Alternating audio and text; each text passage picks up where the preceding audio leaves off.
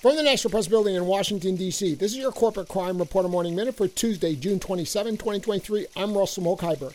Had Piedmont Airlines made sure that a ground crew followed required safety procedures, a 34 year old customer service agent might have avoided suffering fatal injuries after being pulled into the spinning turbines of a jet engine in December 2022 at Montgomery Regional Airport. That's according to an investigation by the Occupational Safety and Health Administration. That investigation determined that as the wing walker on a ground crew placed cones around the passenger plane, suction near one of the plane's engines pulled her inward.